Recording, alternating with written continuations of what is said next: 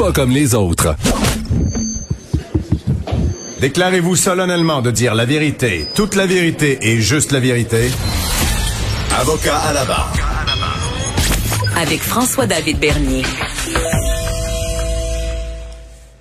Le procès sur euh, la loi sur la laïcité, la loi 21, a été euh, défendu par plusieurs avocats, bon, du procureur général du Québec.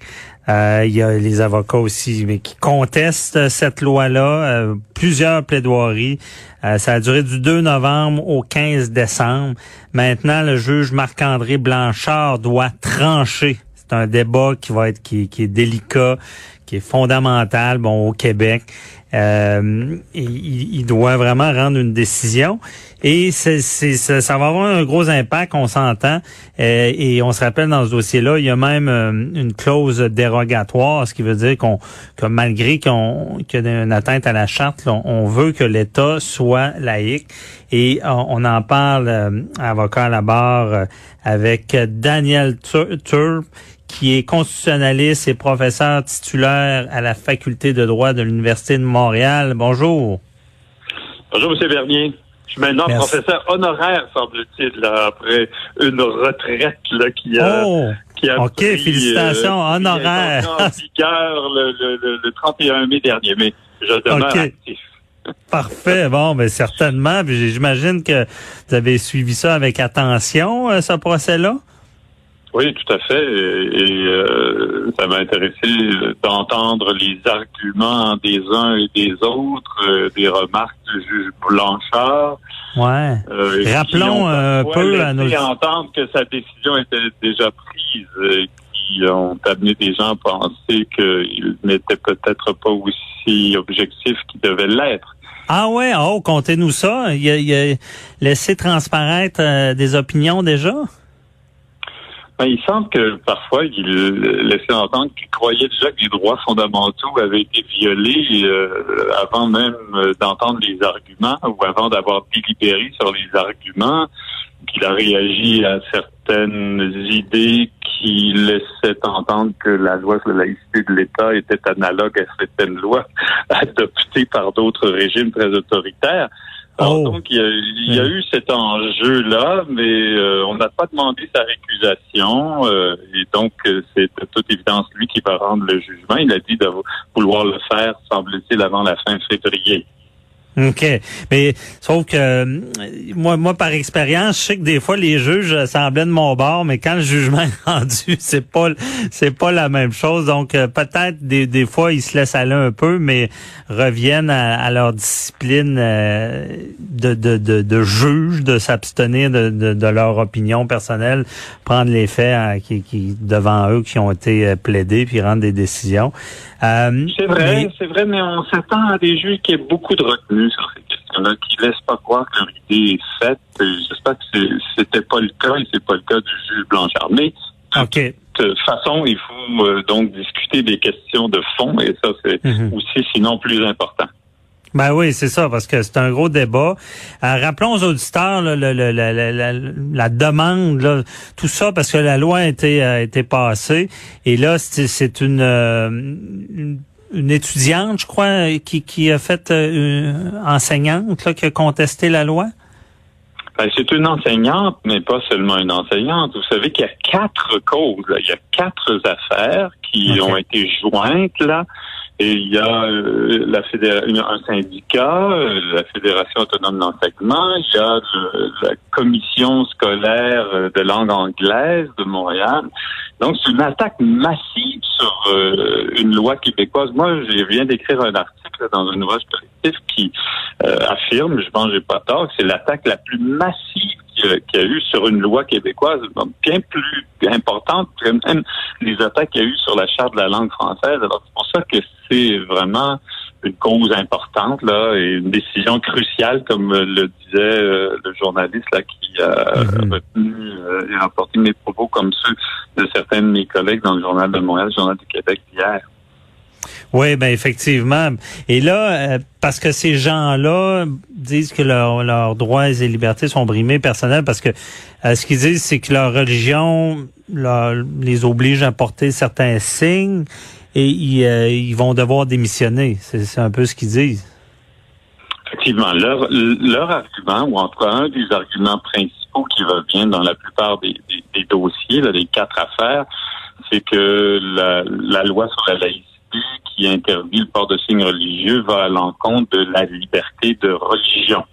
Alors donc, euh, c'est l'argument principal. Mais la, le gouvernement a utilisé, comme vous l'avez évoqué, la clause dérogatoire qui euh, existe là, dans la charte canadienne, la charte québécoise, qui lui permet d'affirmer, de déterminer que certains droits euh, ne devraient pas être considérés comme violés lorsqu'il décide au nom, par exemple, du principe de la laïcité, que ces droits-là euh, sont limités pour des raisons de respect d'autres droits, comme la liberté de conscience, par exemple.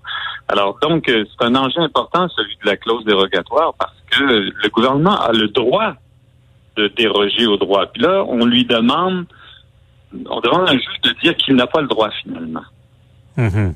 Parce que je, on attaque euh, cette clause-là, c'est c'est quand même rare dans l'histoire qu'on l'a attaqué, j'imagine.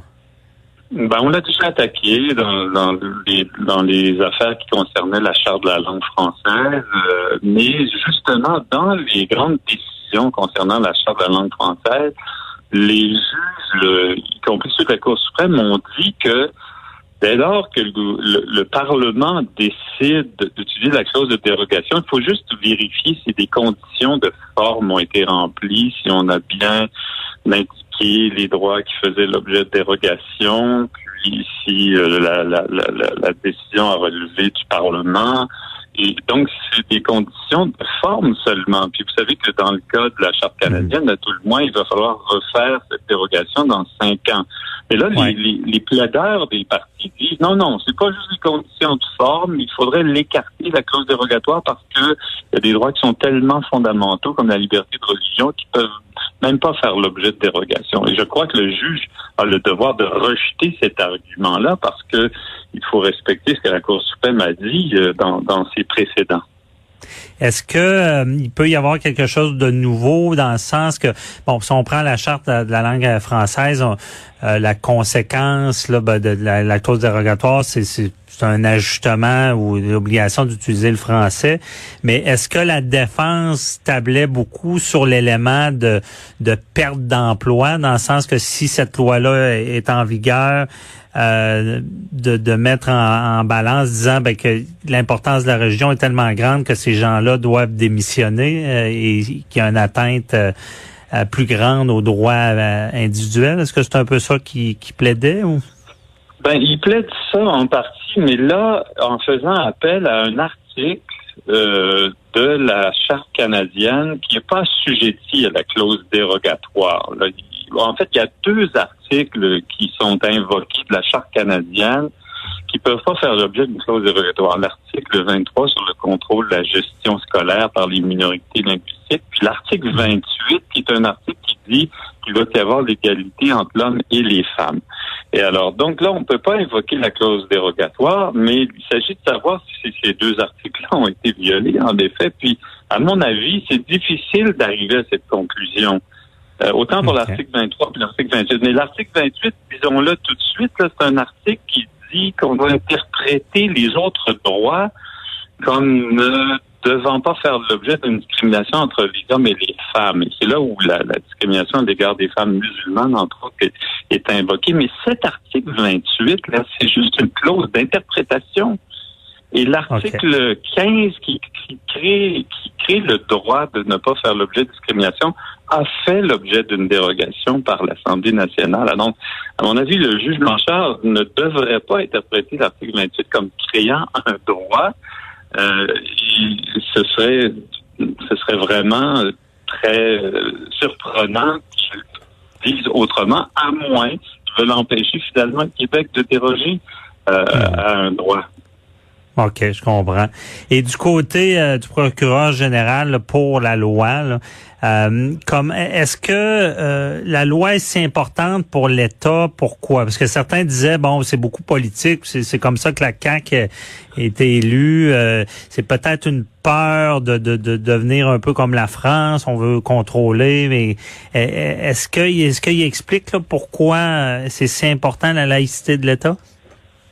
Oui, ben, dans le préambule de, de, la loi sur la laïcité de l'État, le, Parlement, euh, à l'invitation du gouvernement formé par la CAQ, a bien énoncé les motifs qui l'amènent à vouloir euh, adopter une, telle loi puis à mettre en œuvre le principe de la laïcité. C'est pour créer un équilibre entre la liberté de religion et la liberté de conscience, entre le droit collectif de la nation québécoise de choisir de, ce principe pour gérer les rapports entre l'État et les individus et les genres de religion différentes. Alors, les motifs sont très clairs. Effectivement, ça nous rapproche d'une façon d'envisager euh, les rapports d'État à la religion avec la France, beaucoup plus qu'avec le, le, Canada, avec les États-Unis, le Royaume-Uni. Alors, c'est un choix collectif qu'on fait que là, un juge pourrait remettre en question alors que l'Assemblée nationale a, fait cette décision éminemment politique.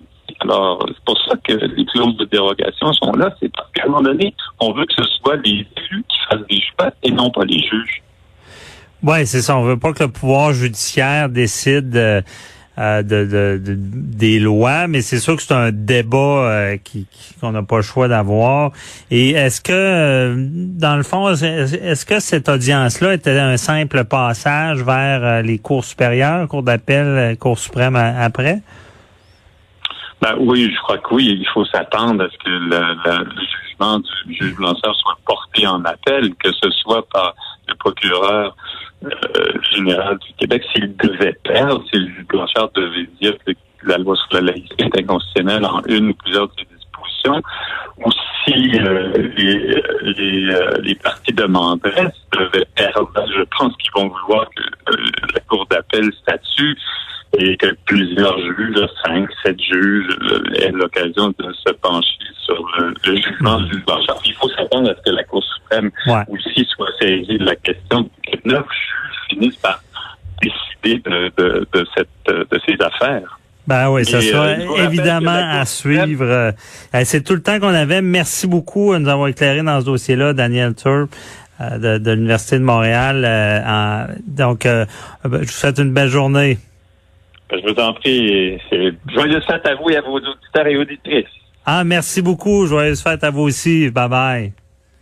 Donc, Hein, c'est déjà la, fin de la première émission de, la période des fêtes. Donc, euh, toute la semaine, comme je vous ai dit, on va suivre l'actualité. Et je remercie l'équipe euh, Frédéric Moncol, Achille, euh, Hugo Veilleux, Veilleux à la recherche. Je vous souhaite une belle journée. Bye bye.